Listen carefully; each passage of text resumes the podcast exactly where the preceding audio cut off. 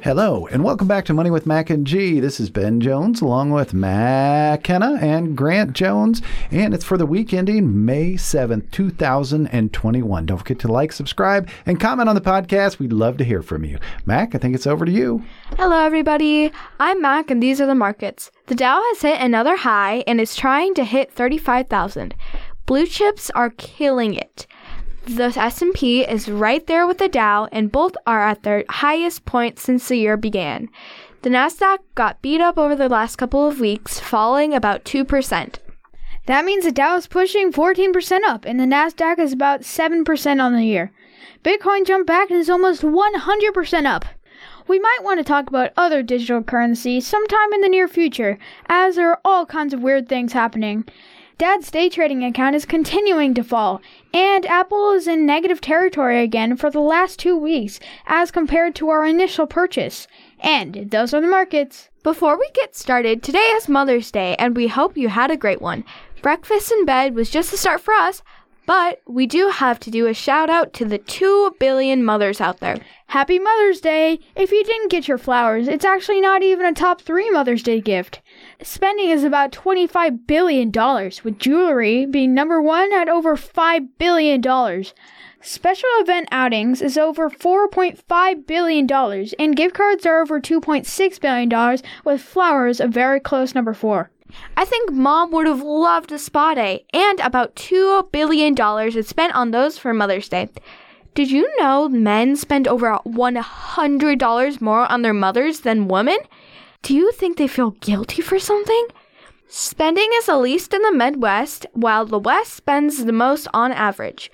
The total average is around $200, and 84% of Americans plan to celebrate. It's hard to believe that over four babies are born every second, so there are new mothers all the time. Welcome to the club. Well, not me. There was a study of the university freshmen in Australia, and 40% listed their mom as the most important and influential person they'd known.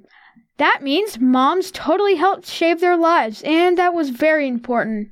It is a huge decision to be a mother. It costs a lot of money, energy, and time. The US government came up with the cost to raise a child several years ago, and if you add the increase in costs since the report came out, you're pushing $300,000. But depending on choices, it could be much more. That doesn't even include the cost for college, which could be a couple hundred thousand dollars more. There are 15 million moms in the US who are doing it alone. More power to them and all moms. Mothers can teach you a lot. Hey, the chimpanzee's mother teaches their children lifelong grooming skills. Grant, maybe you should learn a couple of things from a chimpanzee. Funny, haha, sis. But you are right about one thing. Mothers have been shown to be a critical part of teaching their kids about all kinds of things. So, we hope that continues, and let's not forget about lifelong money skills. Way to work that in, G. We love you, moms, and keep up the great work. Happy Mother's Day! Thanks, Mac and G, for the Mother's Day wishes. If we get back to our discussion about our Money Mentality podcast, we have gotten the proverbial ground fertile to grow something special. How about your wealth? You can't plant a seed in poor soil and expect it to grow. I've been lucky to have a green thumb for growing plants and money. We want to help you, and now with the right mindset, we're ready to jump in.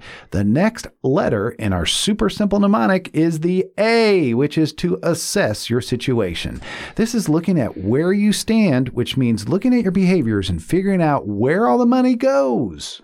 Even a number of very well known celebrities have gone bankrupt because they didn't have enough money coming in to cover the 21 racehorses, 17 cars, two helicopters, and the gold plated front gate, in this case with the phrase hammer time on it. Dad says the parents listening to this podcast probably know a guy that was a master of parachute pants that doubled as actual parachutes on the Taco Bell commercial. He was a dance sensation and his name was MC Hammer. Though he made over $70 million back in the early 90s, I guess he didn't realize that a $30 million mansion with 200 employees isn't the way to be prudent with your money. If that wasn't enough, he had an entourage. Yes, like a king. He had 40 of his closest friends go with him everywhere he did. It cost him over $500,000 per month. I guess when he was done, he was only left with the memories, as everything else was taken to pay his bills. Maybe that's where he got the name for the song Can't Touch This. Can't touch this. Okay. So here's the question Can you easily tell us what you earn and spend each month by expense group? Let's start with the money that comes in. For most people, if I asked how much you get paid, you'd say, Absolutely, I know. But we're really talking about how much you actually bring home.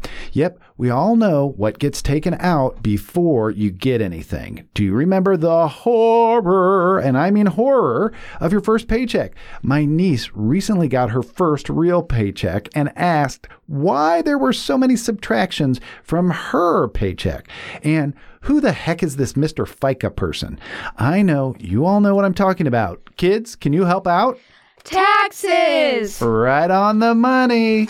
If your salary is $60,000, that's called your gross salary. That's before taxes. After all the taxes come out, you might think your pay is gross since it's much lower. But the amount you get after taxes is called your net pay. We need to think in terms of net pay.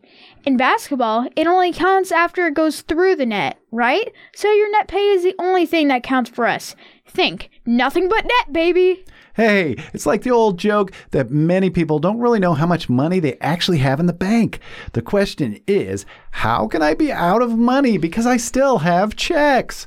That's wrong in so many ways, and it requires us to know where all the money is. So, when assessing your situation, it's all about what truly comes in from your pay and what goes out. It's slightly more complicated when we talk about personal taxes. We'll assume your net pay will pretty much match when you settle up your taxes each year. Maybe just a teensy weensy payment or a teensy weensy refund, nothing more. Okay, let's make this thing, this tax thing, as easy as we can. If you shoot the long ball in basketball and you sink it with overwhelming confidence, how many points do you get? Three, baby! Absolutely. It almost feels like March Madness around here with all the basketball talk.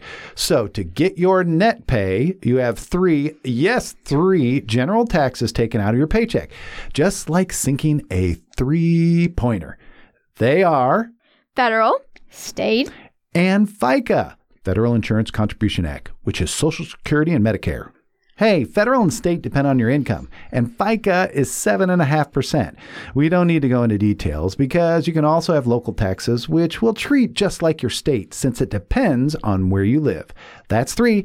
FICA is fixed and the others depend on your income. You can think of it as an admission fee. To be an American, there is a fee. To be a Hoosier, there is a fee. And then you also pay to get into the special attractions, which are Social Security and Medicare, which help you when you get older. State taxes pay for education and helping those in need, such as food and medical help for the poor and children. It also includes road maintenance, police, and other stuff to support services in your state or community.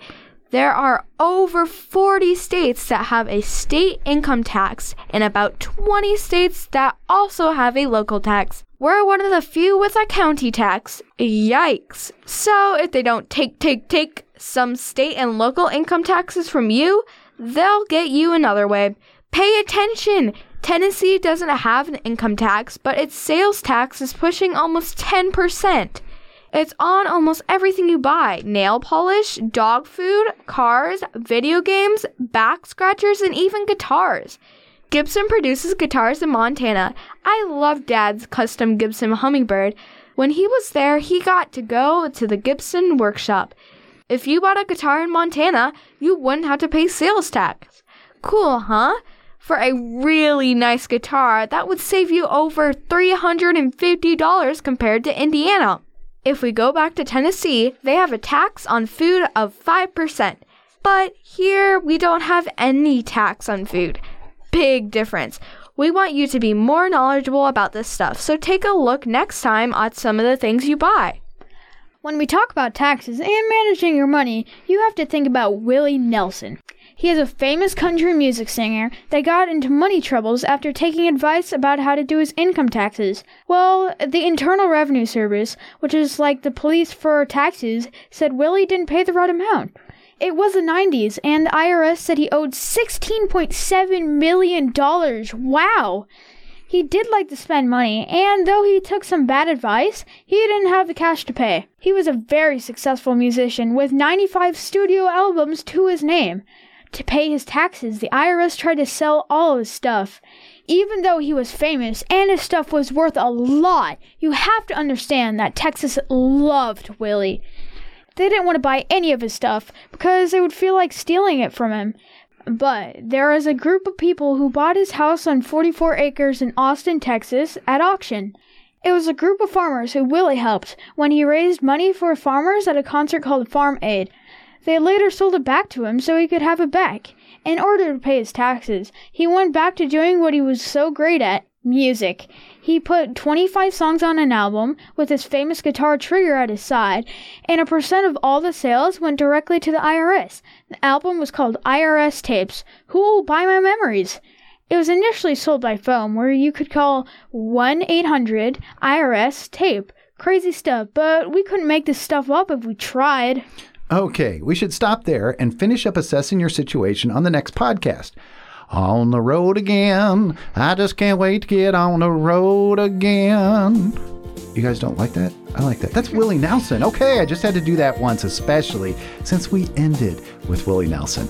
Okay, until next time, don't forget to like, subscribe, and comment on the podcast, and we'll see you next week with a couple more stories. Until then, bye. bye.